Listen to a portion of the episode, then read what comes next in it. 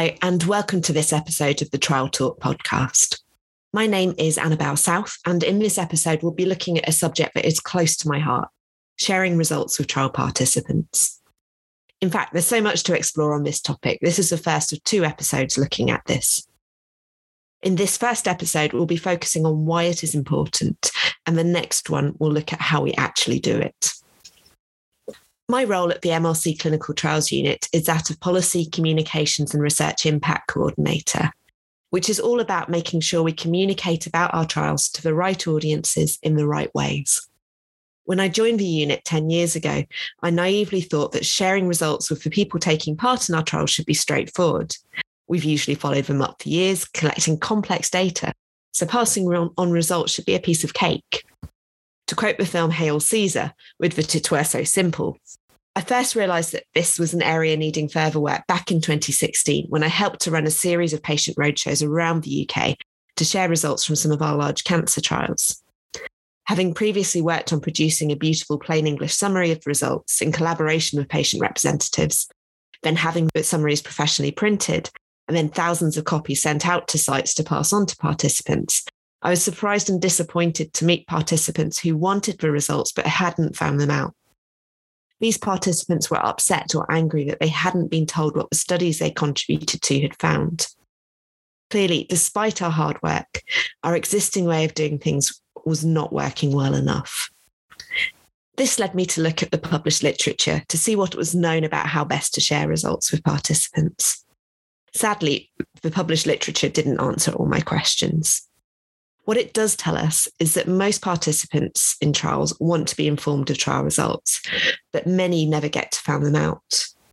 A recent survey by Schroter et al. of authors of trials published between 2014 to 15 found that only a quarter had disseminated results to participants. Some of the barriers reported in the literature to sharing results of participants include lack of resources, uncertainty about how to do it, concerns around data protection, thinking participants don't want to know, and concern about whether participants will be able to understand the results or find them upsetting. So, from the published literature, it seems that most trial participants want to be informed of the results of trials they've taken part in. Why does receiving these results matter to them? Here's what Eva, a patient representative on the ICON 8 and Show Respect trials, had to say. Her words are read by my colleague Kate. The patient's participation in the clinical research can be very demanding and requires a great deal of commitment. It can inconvenience the patients in terms of their time and travel due to the higher than in the standard therapy number of medical appointments. However, it doesn't guarantee the access to the experimental drug or treatment. It doesn't offer any certainty that its study agent or therapy is actually going to work either.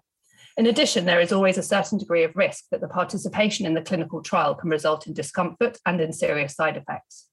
Does it mean that the patients enter the trial and do not benefit at all from taking part in it? Of course, that's not the case. There are great advantages of taking part in clinical research, such as an opportunity to get access to an innovative treatment before it is available to everyone else, to receive a higher number of checkups, to help others in getting a more effective treatment in the future, and or to have one's life saved or extended. Nonetheless, until now, there has been very little evidence, if at all, that there have been any appreciation of the trial patient's selflessness and contribution to the advancement of medical science by the clinical research community. Show Respect is one of the first studies in the UK attempting to redress the balance between the expectations and objectives of the cancer research scientific community and that of the trial patients. By having sought to find the best ways to communicate the results of the cancer study, it has placed the trial participant at its centre it doesn't only show and commands respect towards the trial participants, as the study title indicates, but more importantly, it elevates the status of the trial patient to that of a partner. In Show Respect study, the patients are no longer passive participants. So, sharing results with participants seems to be important to the people we depend on to do our studies, the participants who volunteer to take part, often at the expense of extra risk or inconvenience it was clear from my initial literature search that there was not good evidence on how best to do it. So I decided it was time for that to change. The Show Respect study aimed to find out more about how to share results of trial participants. It took place within the ICON 8 ovarian cancer treatment trial. Different hospitals that were part of ICON 8 were randomized to share the ICON 8 results in different ways, using either a basic or an enhanced web page, sending a printed summary by post or not, and inviting participants to sign up to an email list or not inviting them to join the email list. We then asked participants for feedback on how the results were shared. We also carried out qualitative interviews with both participants and site staff involved in sharing the results. So, why did Eva agree to join the study steering group for Show Respect? Prior to joining the steering committee of the Show Respect team, I was already involved in the ICON 8 trial, having acted as its patient safety representative. Thus, an opportunity to become engaged in Show Respect study in a way had felt like an organic progression. Naturally, I was overjoyed when offered a prospect of being involved in the study that had been linked to the trial for which I have already acted as a patient representative. But more than anything, I was thrilled to be granted an opportunity of contributing to the study being so different from any other studies with which I had been earlier associated, and even more with a focus so close to my heart. A study that examined the patient's preferences and encouraged them to express their feelings, thoughts, and opinions. A research project that was actually interested in hearing about the patient's experience in the trial and finding out about the participants' reactions to the trial results and to the methods of the findings dissemination the study also boasted a high quality qualitative content and therefore required assistance with design of surveys for the interviews and questionnaires for the study participants. It had also called for a great deal of the communication and exchange of ideas with Annabelle South, who was in charge of this fascinating and immensely rewarding project. 43 UK hospitals took part in the Show Respect study, and 180 women from the ICON 8 trial returned questionnaires. Of those, 93% said they had wanted to know the results. For some of the women I interviewed, this interest went back to when they joined the trial and was even a motivating factor in joining the trial for some of them. Throughout this episode, Kate will read some quotes from the interviews I carried out with the women taking part in the trial. Point of when I joined the trial was because I wanted to know what the outcomes would be and how that would affect us in the future. Others said that when they joined the trial, learning the results was not a major focus for them because of the challenges they were facing at the time around dealing with a cancer diagnosis and chemotherapy. Some participants had been actively seeking results through, throughout the course of the ICON 8 trial, asking site staff during follow up visits. Some patients were keen to find out the results because they wanted to know how they had been affected by trial participation. From my point of view, I'm waiting with bated breath almost to see what the results of that outcome will be only because I know indirectly it may affect me. For others, receiving the results was about knowing that they had contributed to something and gaining closure. I do think they are important because, as I say, it sort of underlines things and finishes it off. And I know I've been part of something and that there's been some conclusions and results from. These motivations for finding out trial results mirror the motivations for taking part in the ICON 8 trial which are around the perceived benefits of trial participation to themselves, such as access to potentially better treatment approaches and increased monitoring, and benefits to other patients in the future from what the trial finds. So, most of the participants wanted to find out the results. How did they feel having received them? 88% of participants reported being glad they had found out the results, while only 3% re- reported regretting finding out the results. In the qualitative interviews, nearly all participants talked about being pleased or glad to receive the results. ICON 8 found no benefit from weekly chemotherapy regimens compared to the standard of care three weekly regimen.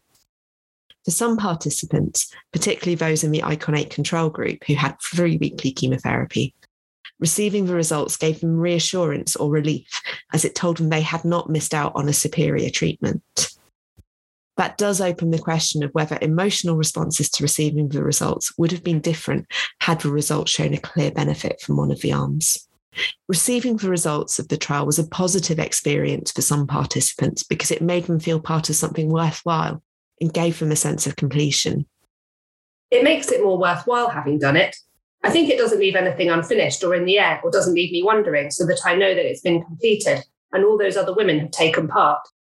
It's quite special, really, I suppose. 1,500 women in the world from different countries, and we've all been part of the same thing. It's quite powerful stuff. However, 16% of participants strongly or slightly agreed that they found the results upsetting. This is higher than the proportion regretting finding out the results, suggesting that while some participants were upset by the results, they still didn't regret having received them. Several participants, mostly but not exclusively from the ICON 8 intervention arms, spoke of being disappointed that the results didn't show a benefit from one of the new treatment schedules. That disappointment was tempered by the understanding that you need to do trials to find out whether or not things work. I was a bit disappointed, really, because I thought, well, gone to all this trouble, and that's obviously not a crucial factor. But on the other hand, when you think about it, at least they've eliminated that as a potential factor. So that's the way it works, isn't it? That's what you have to do. You have a theory and test it. 80% of participants reported that they found the results easy to understand. There was no evidence of a difference in the proportion of people reporting the results were easy to understand by education level. Participants described the information as clear, easy to understand, and not too technical. However, some women did struggle to understand the results. For some, this difficulty in understanding the results led them to be unsatisfied with how the results were communicated. Nearly all the women I interviewed seemed to understand the results, and the summaries they gave of what the results showed and their implications were generally accurate reflections of the trial findings. However, for some patients, it had taken them a while to reach that understanding, and their understanding had changed over time. Some women struggled with the amount of information given, and others struggled to understand that a trial might not produce a clear winner. So their understanding of what the results showed was accurate, but they were confused about the implications of that. Some of the site staff I interviewed told me they had not had many questions from participants, which made them think that maybe participants were not interested in the results. However, the results from patients does not support this. Many patients understood the results and had no further questions while some of those with questions did not want to bother busy health workers, saving their questions for their next clinic visit rather than contacting their research nurse or doctor about it specially. While 93% of ICON 8 participants said they wanted the results, that leaves 7% who didn't. The reasons for not wanting to know included not wanting to learn that others had done less well than they had, worry about what the results would show, feeling like the results are not relevant to them now or will not make any difference to their situation, and wanting to believe that the treatment they had was the best. The two step process we used in Show Respect, where participants were informed that the results were available and how to access them or how to opt out from the printed summary, rather than just sharing the results with everyone, was important. Respondents who did not want to know the results seemed to be happy with this two step approach, and no one who didn't want to know the results ended up finding them in the whole of the Show Respect study. So, what do these results mean for future trials? Here's what Eva thinks.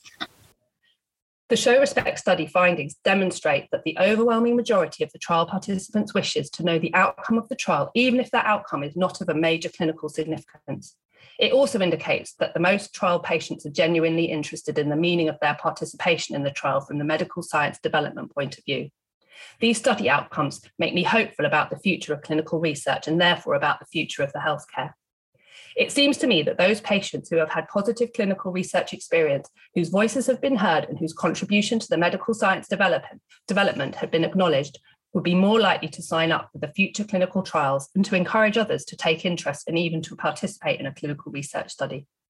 This doesn't mean, however, that the decades of patients' mistrust towards the clinical researchers and healthcare professionals that has been one of the primary barriers to patients' participation in the clinical research can be, can be overcome overnight. Nevertheless, the study offers a hope that in the near future, if it is not happening already, that there is a strong possibility that trial participants will become as stakeholders in the clinical research tri- trial and thus will be able to shape the clinical research decision making process. In the years of my involvement in the clinical research as a patient advocate, I have had a first hand opportunity to notice that there have been an ever growing need for the incorporation of patients' perspective in the clinical research a call for the better understanding and managing of study patients' goals and expectations, as well as that of the scientific community. 10 years ago, there was very little, if any, dialogue between the two parties. Once the participation time of the trial patient in the study was over, the patient had never heard from the study research team again, and he was left wondering as to the purpose of his involvement, oftentimes having felt used and undervalued as he had not even received a thank you letter. Fortunately, as the focus and the findings of Show Respect study demonstrate, in the past few years, the gap between the clinical research community and the patients has narrowed. With the new targeted cancer interventions, the active participation of the patients in the clinical research is now more important as ever. The Show Respect study reminds us that the clinical trials have not been and cannot be carried out in vacuum, that they heavily rely on the collaboration and engagement of their participants, that the future of the clinical research and healthcare sectors can be bright, provided that the trial patients continue being empowered and shown the due respect and that their participation shall be recognised and cherished. Show respect adds to the evidence base, showing that participants want to be informed of the results of trials and that even when the results don't show what people hoped, participants value being informed. They can understand the results and the importance of trials, even when the trials don't show a benefit. Providing results can give participants a sense of closure and being part of something worthwhile. As trialists, we need to get better at respecting the wishes of participants around receiving results. In a future episode, we'll explore more about how we can achieve this. Thanks for joining me.